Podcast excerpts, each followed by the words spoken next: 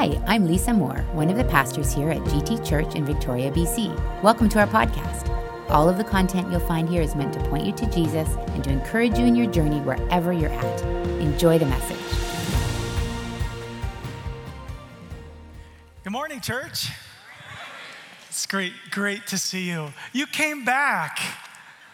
I'm so glad. I thought maybe some of you wouldn't come back after last week at changing the church's name and all that stuff, but you came back. Thank you. That's a little bit of a little bit of a joke. We, we're having a great time hearing from God and learning the vision that God's putting in our hearts in this season. And welcome to church. If you're new to us, you're just so welcome here. So glad that you've come. And for those of us who've been a part of the house for many years, we know that uh, God's done something really significant here in this place, generation after generation. And we're just about to step into our 99th year, and God isn't done yet. Amen? Good things happening everywhere, and we're really excited. I uh, started last week talking about vision. I'm going to continue on with some vision this week. Last week, we looked at a few really key thoughts that I want to remind you of as we go into this week, and that was uh, the difference between renewal and revival. Because we really feel like we're in a renewal season, and renewal is making old things new, and revival is bringing dead things back to life. And the reason why that distinction is so important is because I truly believe that in seasons of renewal, God's intention is revival. Amen? God wants to move us uh, into a spiritual renewal, not just a, a, physical renewal of this building or this space. So last week we talked about being a vessel, a new wineskin where new wine could be poured into. And this week I want to give you an example from the scripture of kind of how to form that type of vessel. And what we're going to do is we're going to look at the story of Ezra. And Ezra is strategically placed in, the, in your Bible um, alongside of Nehemiah and Esther. And these three together really make up um, a group of scripture that are about the exile and about the return from exile. So, at a certain season in the history of Israel, uh, they rebelled against God, they were disobedient, and they were carried off by the Babylonians into Babylon, and there they stayed for many, many years. But at a certain time, they returned. And Ezra is a story of return, it's a story of renewal. It's a time in which Israel's history is being reborn. There's a return, there's a renewal there's even a reconstruction. Sounds kind of like us coming out of COVID, people returning, and then beyond returning, there's a sense of renewal, and there's even reconstruction going on around here. I don't know how many of you have been through to the atrium, but you can see that beautiful new space as we've talked about. God is doing a reconstruction, a renewal uh, in the midst of this return. And so we're very, very thankful for that. So I'm going to start in Ezra chapter 1, verse 1. We're going to kind of look at the storyline of Ezra today.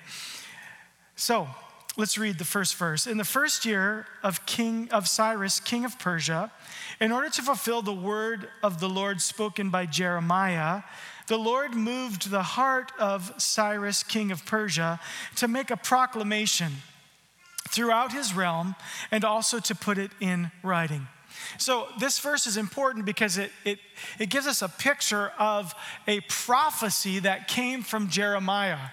And Jeremiah, um, in the 29th chapter, verse 11, you might be familiar with that verse. It's the one that says, I know the plans that I have for you, declares the Lord, plans to, to bless you, to prosper you, to give you future and hope. Does anybody know that verse? You ever seen it like on a greeting card or on a t shirt or in the back of someone's Bible? Or, or maybe it came as a, a gift verse to you. And it's a very special verse, and we apply it very widely. But its context is important. Its context was there is a people who have been carried off to Babylon, sitting alongside the rivers of Babylon, weeping over all that they've been lost. And people were saying, Oh, don't worry, we're going to go right back. It's going to be right back into everything. And Jeremiah says, Listen, I want you to understand God does have a plan. It's for your good, not to harm you, but understand this you're going to be in exile for 70 years. 70 years. And that's exactly right. They were in 70 years of isolation in Babylon. We had 70 weeks of isolation. They had 70 years of isolation. But there are some parallels in the storyline because one of the things that Jeremiah says to them is, I want you to wait well. There's a prophetic word that you're going to return, but I need you to wait well. We need you to settle in and wait well. And you know what? God has spoken some really beautiful words, if you will, over this house. God is speaking to us as a church family about what's to come. But listen, I want to encourage you wait well. You know, the scriptures tell us that um, even if the vision is um, not yet here, if it tarries, the scripture says, wait for it, even though it's not quite here yet, because it will come. Amen? It will come. So wait well. That's one of the encouragements that Jeremiah gave to them. And so Ezra opens up the book by saying, Remember what Jeremiah said? This is the story of that prophecy actually coming true. And so, you know, uh, let's read on about God's great timing in this moment. Verse 2. This is what Cyrus, king of Persia, says. The Lord, the God of heaven, has given me all the kingdoms of the earth, and he has appointed me to build a temple for him at Jerusalem in Judah. Any of his people among you may go up to Jerusalem in Judah and build the temple of the Lord, the God of Israel, the God who is in Jerusalem, and may their God be with them. That's the good news. It's finally happening. Now you're welcome to go back. Everybody who wants to go, you should go, and that will be great. Come on, go on back. Now, this is interesting because one king takes them hostage and takes them to Israel or to Babylon. And during that time, the temple is destroyed, the wall is turned down, the city is leveled, it's a total mess. And then for 70 years, that city is pillaged. Anything good was taken out of it. And that was Nebuchadnezzar. But now there's a new king. It was Babylonian, now it's Persian. And this king Cyrus says, I want my greatness to be seen differently.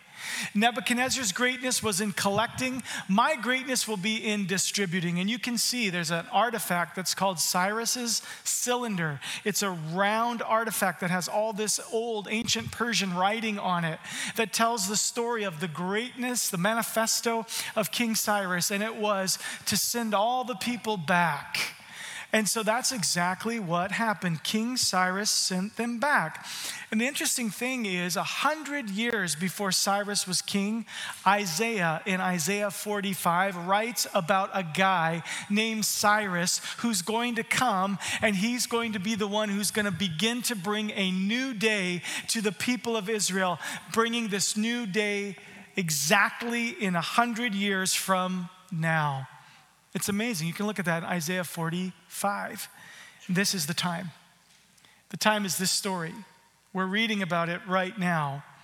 And the interesting thing is, something really special happens. Not only are they sent back, but they're sent back with blessing. They're sent back with help from other people. Here's what verse 4 says And any locality where survivors may now be living, the people are to provide them with silver and gold, with goods and livestock, and free will offerings for the temple of God in Jerusalem. That's pretty cool. That's pretty amazing.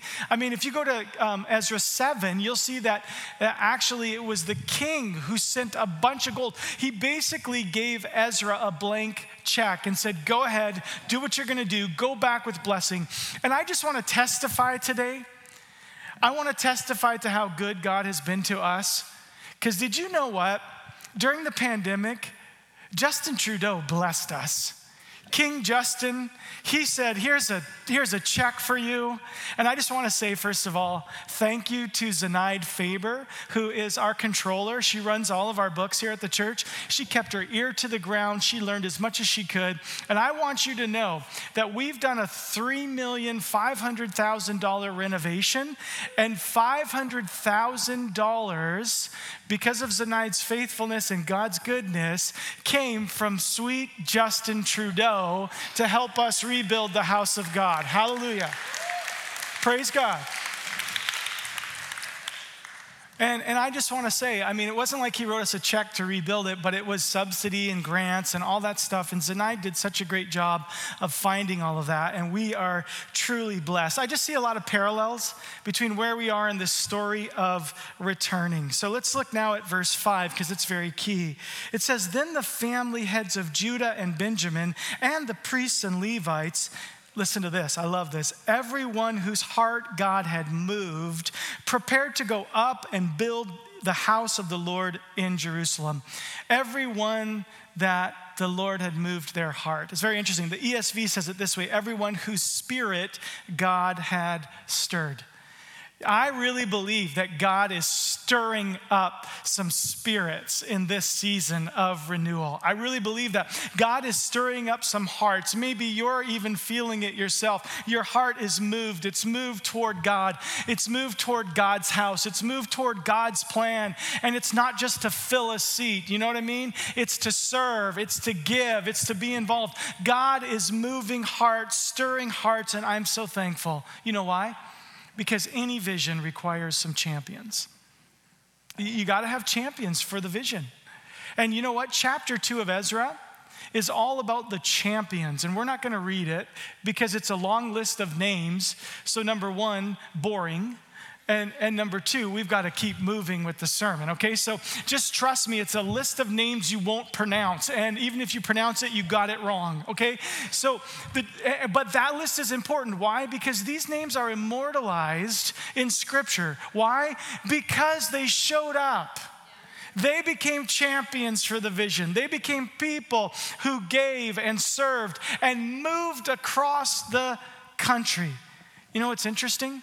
Is it says that it was only the people who God moved their heart that came along. Did you know that there were two million people in Babylon who were Jewish at the time? Within, within the Persian Empire, there were two million exiles. Only 50,000 returned at this time. Why? Because it's hard. That's why. I mean, I've been in Babylon for, for 70 years. I grew up here, I was born here. My, my children live here. My grandchildren live down the street. I'm not moving back to Jerusalem. So say, let me get this straight. What you want me to do is you want me to leave the capital city of the world and you want me to go to rubble. No, thank you. It requires effort. And one of the things that we've learned is a rebuild, a time of renewal. It's hard work. I just want to say it is hard work and it takes hard work, it takes effort. You know, the trip from um, from Babylon to Jerusalem was like 1,500 kilometers. It's like walking to Saskatoon. That's going to take you a bit of time. First, you have to swim, and then you get to walk, right? But, but the truth is, it took them 10 weeks to get there. 10 weeks on roads where they could be robbed and, and where they could, they could be mishandled and mistreated. 10 weeks of travel in all different kinds of weather and all different kinds of terrain. It's actually quite an incredible journey. And so only 50,000 people went. And I'm just here to say, you know, here we are. We're back. And I want to say thank you to all of you that are here today. Welcome to those of you who are new. But how many of you know not everybody's come back? Not everybody's made the determination to come back to church. And maybe you're watching online today, and I want to thank you for being with us. And many have not come back because of very specific reasons. Maybe there's a vulnerability, they're elderly, maybe they're immunocompromised, and this virus is still around. But others have made a choice that staying there is easier than coming here. And I get it, I understand. I mean, I, I realize that even in our storyline, we can see that. But about I would say about six months ago, the Lord um, sent a friend who's a pastor in another country, he's actually in the US, and he called me and he said, I have a word for you, and this is for your church, and I want you to tell your church. And I didn't feel that I could tell you until today, but here's the word the word was move with the movers and build with the builders. And you know, the sense that I got from the Lord was now is the time to reveal that, to share that with you. And here's why because the kingdom of God demands that we don't delay. We have to get moving. We have to build. We have to move. God's calling to us, and there's work to be done. There's people to be reached. There's a city to love. And God is saying, now is the time. Let's move with the movers. Let's build with the builders. And here's what I've learned is that renewal requires a resurrender. You know, I think many of us can say, like, at some point in our lives, we've surrendered our life to Jesus. Maybe that's been recently, maybe that was a long time ago. We surrendered ourselves and said, God, use us wherever you want us, do what you want to with us. But I'm telling you, this time of renewal, this is a time for resurrender. God, you can have my life. God, I let go of the past, whether it's good or bad. And I say, I'm here right now. And God, you can use me. Do something with my life. This is a season of resurrender. Why? Because that's what renewal requires. God's doing something new, and it requires that people would say, I'll be a champion for the vision. I'll surrender to God. I'll give him what I have, and we'll move together into his blessing. I want to take you now to chapter three, because as I mentioned, we're skipping all the names in chapter two. So the first verse in Ezra 3 says this. When the seventh month came and the Israelites had settled in their towns, I want to pause there for just a minute. Just mark that in your mind. We'll finish the verse. The people assembled together as one in Jerusalem. So, when I read this verse, it was like God just like spoke right to my heart. That first part of the verse, when the seventh month came, that's a special month. It's a Feast of Tabernacles month. And the Israelites had settled in their towns. And it's like God said to me, that's where we are. That's where we are right there. We're settled. We've sorted it out. We know how to live with COVID. We know how to get restarted with things. We, we've, we all feel pretty settled now. We're kind of thinking like we're not going back to, you know, restrictions. Please, Lord, right? Like we're feeling pretty settled right now. But I want you to know that in a time of settledness, you have two options.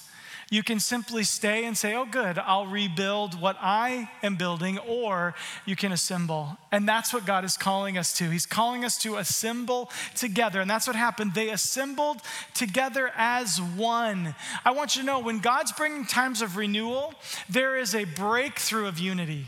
There is a breakout of unity. We're going to do this together. And I believe that even today, the Holy Spirit is touching your life to say, I'm in on this.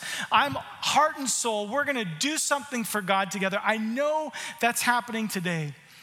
The first priority that the, the exiles returning set was they set to rebuild the altar of God.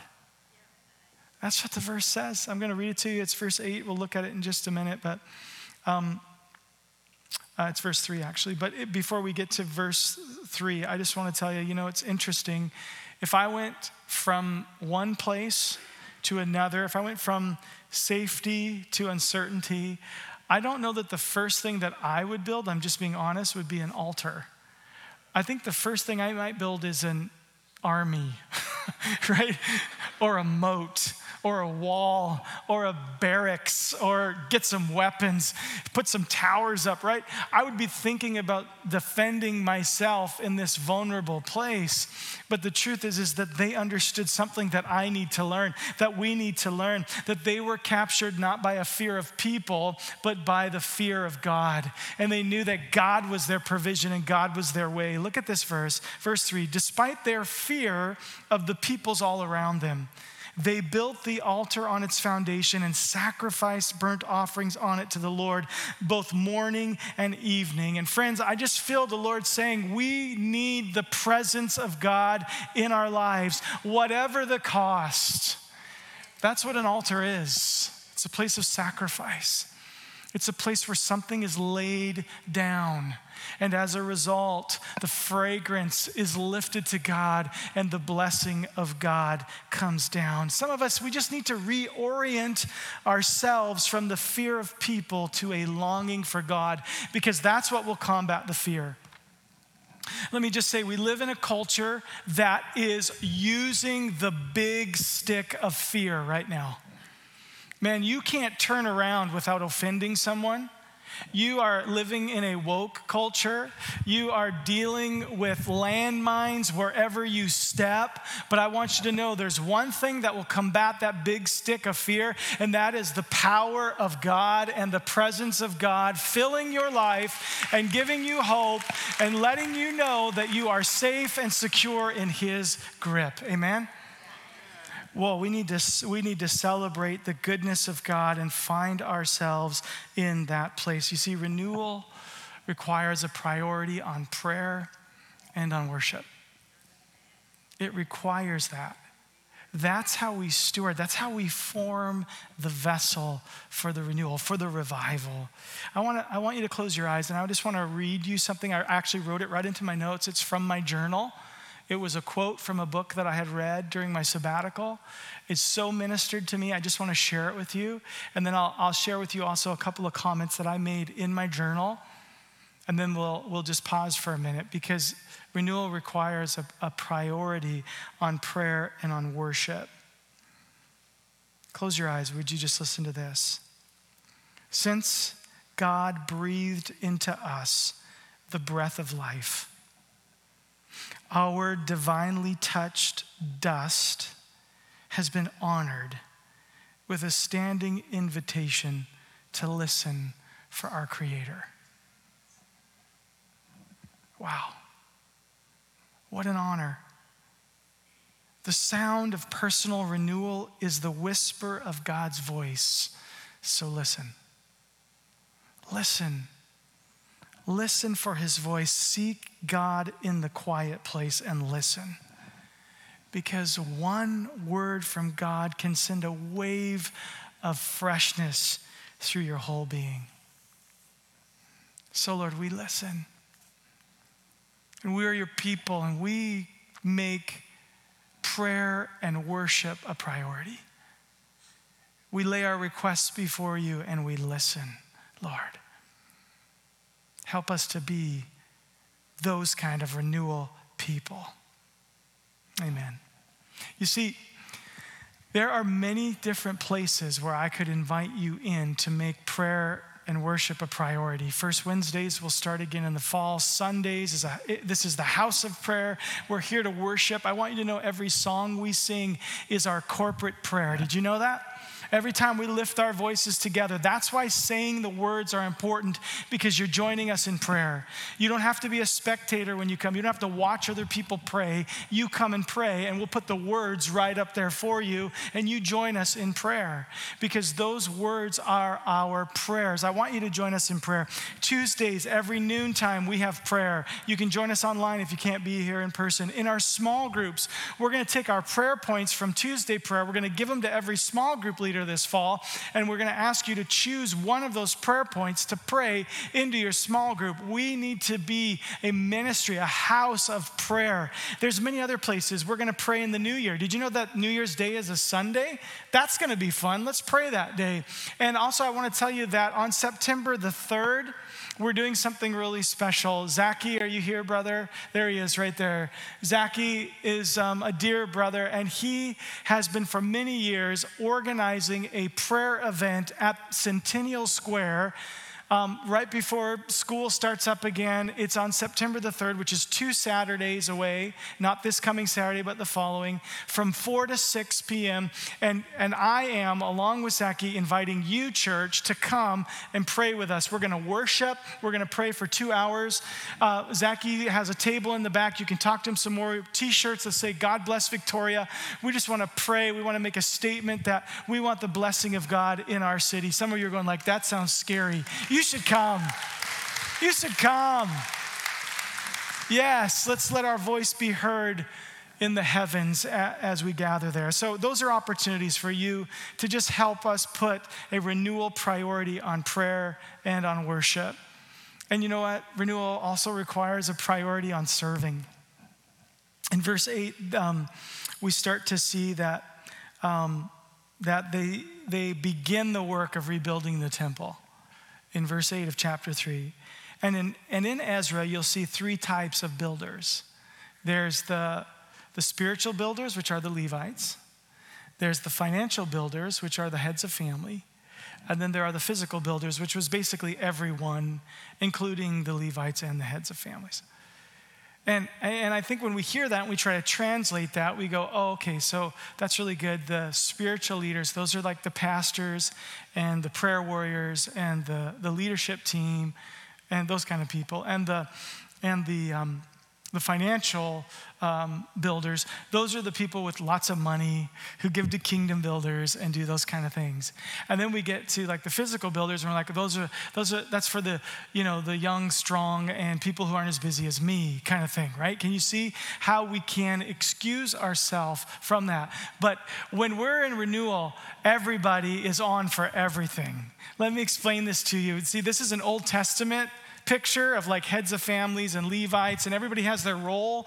But I want you to know under Jesus, we get all the roles. Isn't that fun? We all get, listen, everybody in the house is a spiritual builder. Everybody in the house is a financial builder. Everybody in the house is a physical builder. So I'm saying, listen, every one of us, let's get involved. Let's give. Let's serve. Let's lead. Let's pray. Let's minister because it's a renewal season and it requires all of us. Can I get an amen? Yeah, that's where we're at today, friends. I want you to know that. That's where it has to be at today. And this last point that I want to make, before I make it, just hear me say this. This point is not to be made at the exclusion of anyone. Please hear me. This statement, this next thought, is not to be made at the exclusion of anyone, but I know in my heart that this is so important for renewal. And renewal requires a priority on training and releasing the young. It's so important, friends. Why is it that this room is full of people today, 99 years into the journey? Because the priority has remained on the young. That's why. That's why, because young people are on the cutting edge of culture, they're on the cutting edge of uh, ministry, they're the ones that are in the trenches, they're the ones that are forming the thoughts of the future. And some of what we're reaping right now in our culture is because young people were taught stuff when we weren't paying attention, and now it's come into law, and now it's coming into prominent culture. And this is why we need to rescue a generation. We got to speak to a generation, friends. We've got to train and release a generation. Let me give you a few stats, but before I do, let me give you where we land on this and why I'm bringing it up within the context of our story. Because here's what it says as they began the work in verse 8 it says, They appointed Levites, 20 years old and older, to supervise the building of the house of God. Now, you go like, thanks for that, Andy, that's great. But what's the significance? I'll tell you the significance. The significance is that the law before this was that you had to be 30 to minister to the house of God. The Numbers chapter 30 will tell you that the Levites have to be 30 years old before they can do their work. And I'm telling you that in a renewal time, we got to drop the age. We need all the help we can get. Amen? We need to drop the age. Why? Because God can help those young people do something amazing. And I really believe this with all my heart that we're supposed to be a house that trains and releases young people like never before in our history.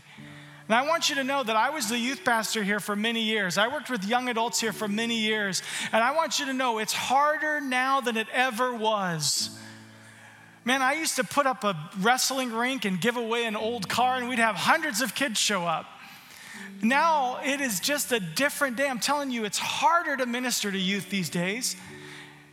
It's that, you know, all that technology stuff, it's the social media and the interweb and all those things. truth is, is it's not the same day as it once was, and we have to put a priority here. We have to put a priority here because churches that don't prioritize, the next generation die. And how many of you can say with me with confidence, not on my watch? Not on my watch. We're going to bless the next generation. We're going to help them. Listen, let me just encourage you a little bit with some stats because these are real. Suicide is the second leading cause of death among those 15 to 34. Between 2009 and 2019, which is a 10 year window, Hospitalizations due to mental illness among young people went up 60%. 60%.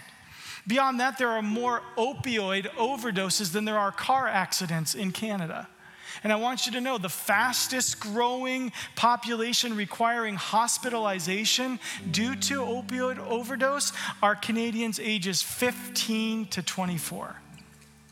We got to rescue a generation.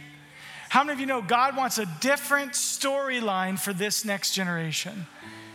And I just believe with all my heart that God is calling us, and, and we're developing a, a strong strategic plan to reach young people. We are deepening connection and relationship. We're hiring staff at our West Shore campus. We're doing a number of specific things. Right now, we're prioritizing the youngest by, by moving our, our uh, preschool. That's all the work that's being done back here. That's why you can't use those washrooms anymore. It's all being remodeled right now. Why? Because we're committed. We're committed to the next generation. Those rooms are going to be full in Jesus' name. We're making our, our preschool area larger, and I believe it's going to be full because there's a harvest coming. It's time for renewal. Beyond that, I believe God's calling us back to a, a full internship where we train and empower young people to lead. A full internship. Every one of our programs along the way, from youth through to young adults and on to adulthood. And I also want you to know, seniors, I've got a vision for those of you that are retired and still got some gas in the tank. The truth is, is we just got to get on mission. We got to get moving and we got to prioritize the next generation because God wants to do something tremendous with them. I, I, believe that phase three will be the preschool classrooms, phase four will be the upstairs, and what that's going to include is classrooms where we can train people. We need it, friends. We need classroom space so we can train people. And I want to invite you, as, as Pastor Lucas said, to get involved, give to the vision, give to kingdom builders. I want to tell you a dream I have in my heart, and all I can do is share it with you. I want to send every student on a missions trip. Because when they see the world, it changes them. I mean, can you see it with me? Can you just see the front of the room full of young people who we're sending through Kingdom Builders to the nations? I just wanted, I wanted, I wanted that, that vision to come true. I want young people to stand here and I want to say to them, turn around and look at this congregation because they believe in you. And they're sending you on your mission. That's only a dream in my heart because it's going to take some money. But I believe we can do it. We can train them and prepare them and release them in new ways. And God wants to help us do that. He wants to help us. We're going to rescue a generation. I'm only here because the priority of this house has been on who's next. It's the only reason why I'm standing here. We just got to keep that priority. So there's gonna, there needs to be young people on the stage. We need to be a gracious congregation when we're training young people to hold a microphone and share a word or speak or, or host or pray. We need to be champions of the vision. Say, great job, you're amazing. Because someday they will be. This is just really kind of awkward because my lip won't stop quivering. Sorry about that. But I want to share a passage that, that was really what struck me right now as, as the close. And it's Ezra 3, verses 10 to 12, because this is where they've, they've just laid the foundation and, and they just want to celebrate along the way. And that's kind of where we're at. We're not finished, but this is worth celebrating what God has done and where we're at. And so it says this when the builders laid the foundation of the temple of the Lord, the priests in their vestments with trumpets, and the Levites, the sons of Asaph, with cymbals, took their place to praise the Lord as prescribed by David, king of Israel. With praise and thanksgiving, they sang to the Lord, He is good. His love toward Israel endures forever. That's like what we were singing earlier today. Great are you, Lord. And all the people gave a great shout of praise to the Lord because the foundation of the house of the Lord was, was laid. Listen to this. But many of the older priests and Levites and family heads who had seen the former temple wept out loud when they saw the foundation of this temple being laid, while many others shouted for joy. Do you see the picture here, friends? There's some real sadness about what we've lost. I think for some of you, even here, you're thinking about the church that you've loved and the name that it held, and now it's changing. I just imagine those older people that were there looking at the foundation, and they must have been 80, 90 years old, really, because they'd been in. They'd been carried off to Babylon for 70 years, and they looked at the foundation and they said, This this isn't how it used to be. This isn't the way it used to look. These aren't the noble stones that Solomon used to build the temple. You've just put the rubble back together. And there was a sense of great comparison to what, what once was. And so there was no joy, only weeping in what is. But the other is so true as well. There was all these young people they never saw the old temple. They lived as captives their whole life. And now they've put this thing together and they're like, look at what we're doing. God's doing something. Look at that. And verse 13 says something interesting. It says that you couldn't distinguish between the shouts of joy and the weeping, but it was all heard a long way away. And I got to say, as a 48 year old man, I stand here and I feel that tension even inside of me. It's not like it used to be. It's not like it used to be. I, I too miss what was. But if I'm not careful, I'll miss what God's doing now. If I compare it to the past, and here's one thing I know comparison kills joy. If you're comparing, you've got no joy. But the joy of the Lord is your strength. You need it because we've got to rebuild. So, friends, we got to make a decision. We got to make a decision. Let's go ahead and mourn the past. Let's mourn what's been lost. But let's also just at some point realize that God is doing something now. And let the young build. Let them rejoice. Give them an opportunity let them put the stones back together because God will give them a vision for it and it'll be beautiful. It will be beautiful. So I want to pray today with you. But before I do, I want to give you one last image.